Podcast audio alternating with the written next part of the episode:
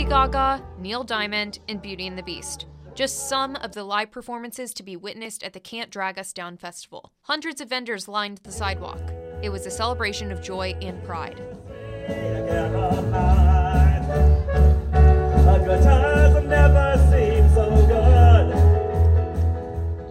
Call to action remained. We're concerned about the state of the state um, and how much the control uh, the current sort of policymakers have over the queer community in at UF. Outgrad is a graduate student group in Gainesville, excited to greet festival goers. We are trying to make a safe and welcoming space where um, we have not always felt that there is one. Um, so we're hoping that creating a little community like this will help, if not change some of the decisions that are being made at state level. Vendors and patrons alike agreed the festival is not only a celebration, but an opportunity to spark change.